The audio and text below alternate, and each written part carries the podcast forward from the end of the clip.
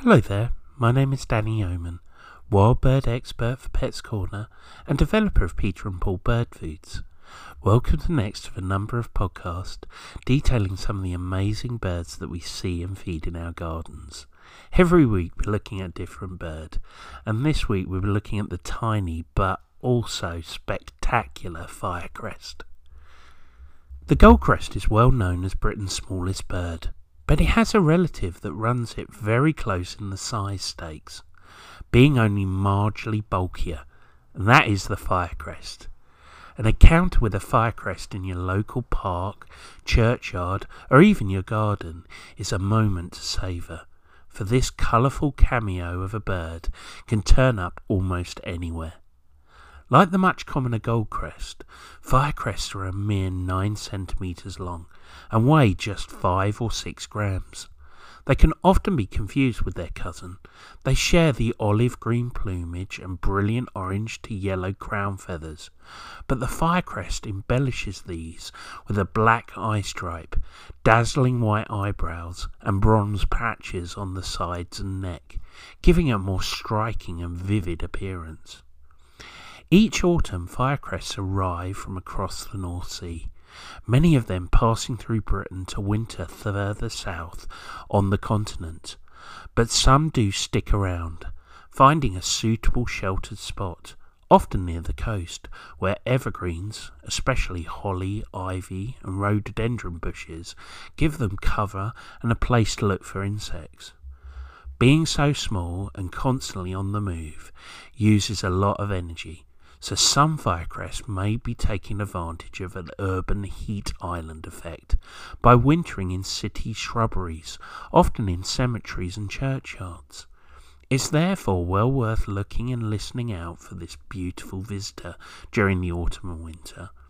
The firecrest song is subtly different from the goldcrest, a string of accelerating high pitched notes, lacking the pulsing rhythm or terminal flourishes that goldcrests usually feature in their songs.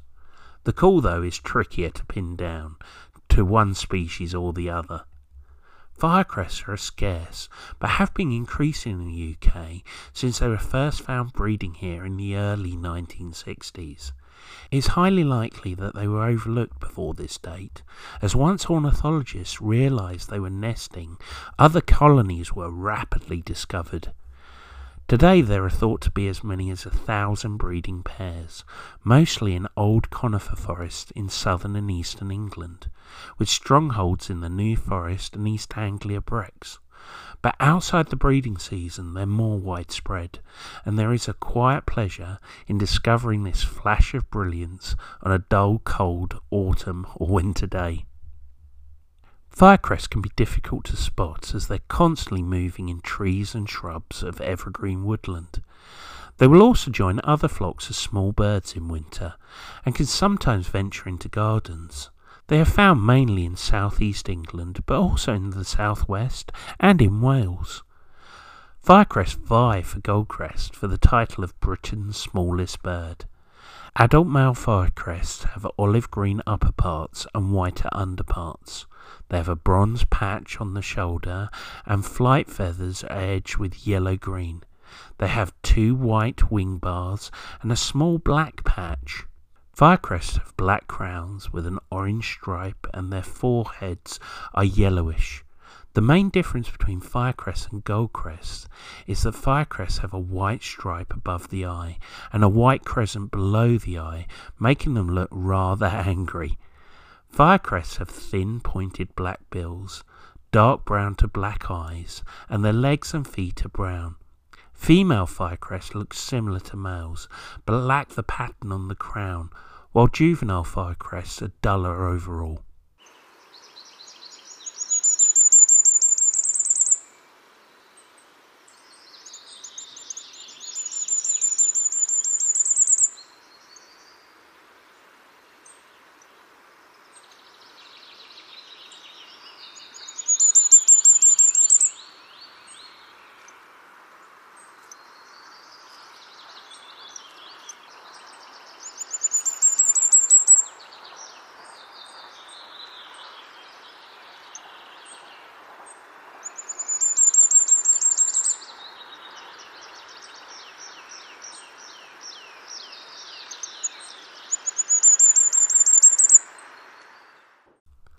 Firecrest's presence is often betrayed by its call and the male's song, which is, as often the case, a difficult to accurately describe.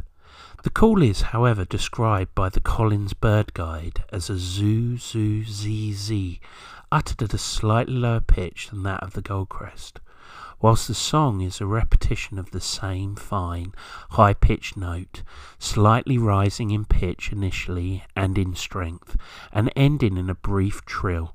It lacks the cyclic rhythm of the goldcrest song. But a word of warning the firecrest, for some, is one of those infuriating birds whose calls and song are so high pitched that they're often beyond the hearing range of many seniors, including myself. And of course, those so afflicted will not know what they can't hear unless accompanied by someone who can hear and points out what is being missed.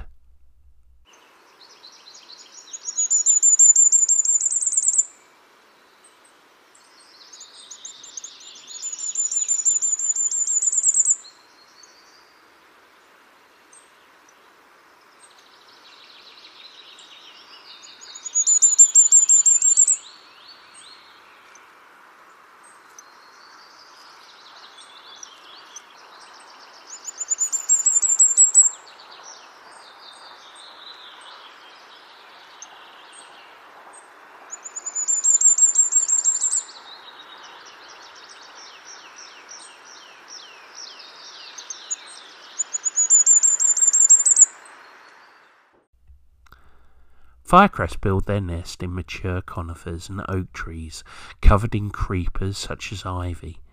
The nest is open cupped, made from outer layers of moss, lichen, twigs, and spiders' webs, a middle layer made of softer mosses and lichens, and an interior layer lined with soft materials such as down, hair, and feathers. Interestingly, firecrest will breed near nests of goshawks, who prey on potential predators and nest robbers such as sparrowhawks, jays, squirrels, and great spotted woodpeckers. Firecrests lay between 6 to 13 pink eggs with red markings, which are incubated for two weeks by the female, who is fed by the male. Young firecrests fledge about three weeks after hatching, but are fed by the parents for a further two weeks.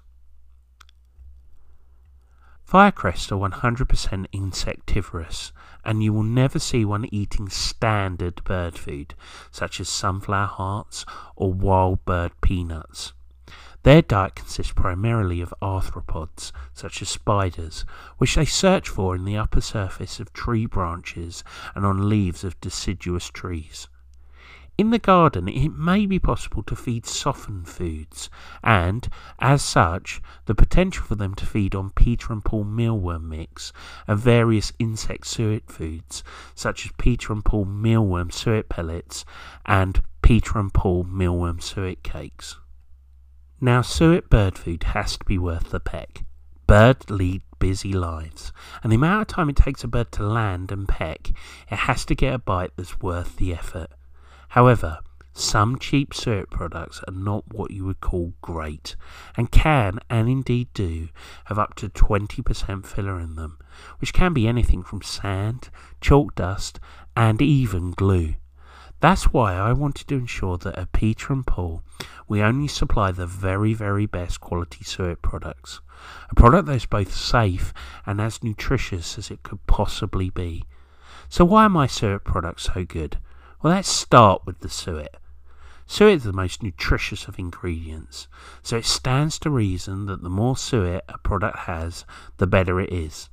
Peter and Paul suet products contain as much as three times the suet levels of other top brands. That said, the more concentrated and higher quality the suet is, the better it is for birds. Peter and Paul suet products contain only 100% human grade edible beef dripping, which happens to be a denser form of suet and therefore has the highest payback in calories per gram. To put it simply, the more suet and the better that suet is, the more birds you'll get in your garden. Peter and Paul suet products also contain an exciting ingredient, spirulina, which has proven to be a fantastic supplement, highly beneficial for your feathered friends. Spirulina is basically an edible blue-green microalgae that naturally grows in lakes. Spirulina makes their plumage glossier, intensifies their natural colour, improves their health, and it also increases their fertility many folds. Basically, it's wonderful, and what makes my suet extra, extra special. The firecrest has a limited breeding range, restricted to the south, but ironically, in late autumn and winter, we see them move more widely in the country. Firecrest from the continent, particularly Eastern Europe, head west for the winter, and many find their way to Britain, mostly in the east and south. On migration and through the winter, firecrest can be found in a variety of habitats, including woodlands, gardens, and hedgerows. They like the shelter afforded by evergreen trees and climbers, such as conifers and ivies, whilst they're searching for their insect food. The firecrest has a large range and a population estimated to 10 to 13 million individuals, mostly in Europe. The population is believed to be stable in the absence of evidence of any declines or serious threats, and is therefore classified as least concern on the IUCN's Red List. Whether you live in the town or country, you can help look after firecrests and other garden birds by providing a wildlife friendly garden that includes water and having the very, very best foods available for them. Foods like Peter and Paul. For more information regarding Peter and Paul Wild Bird Foods, please check out the Peter and Paul website at www.peter-and paul.com or pop into one of our wonderful Pets Corner stores. And the nearest store to you can be found on the Pets Corner website at www.petscorner.co.uk. Well, that's it from me.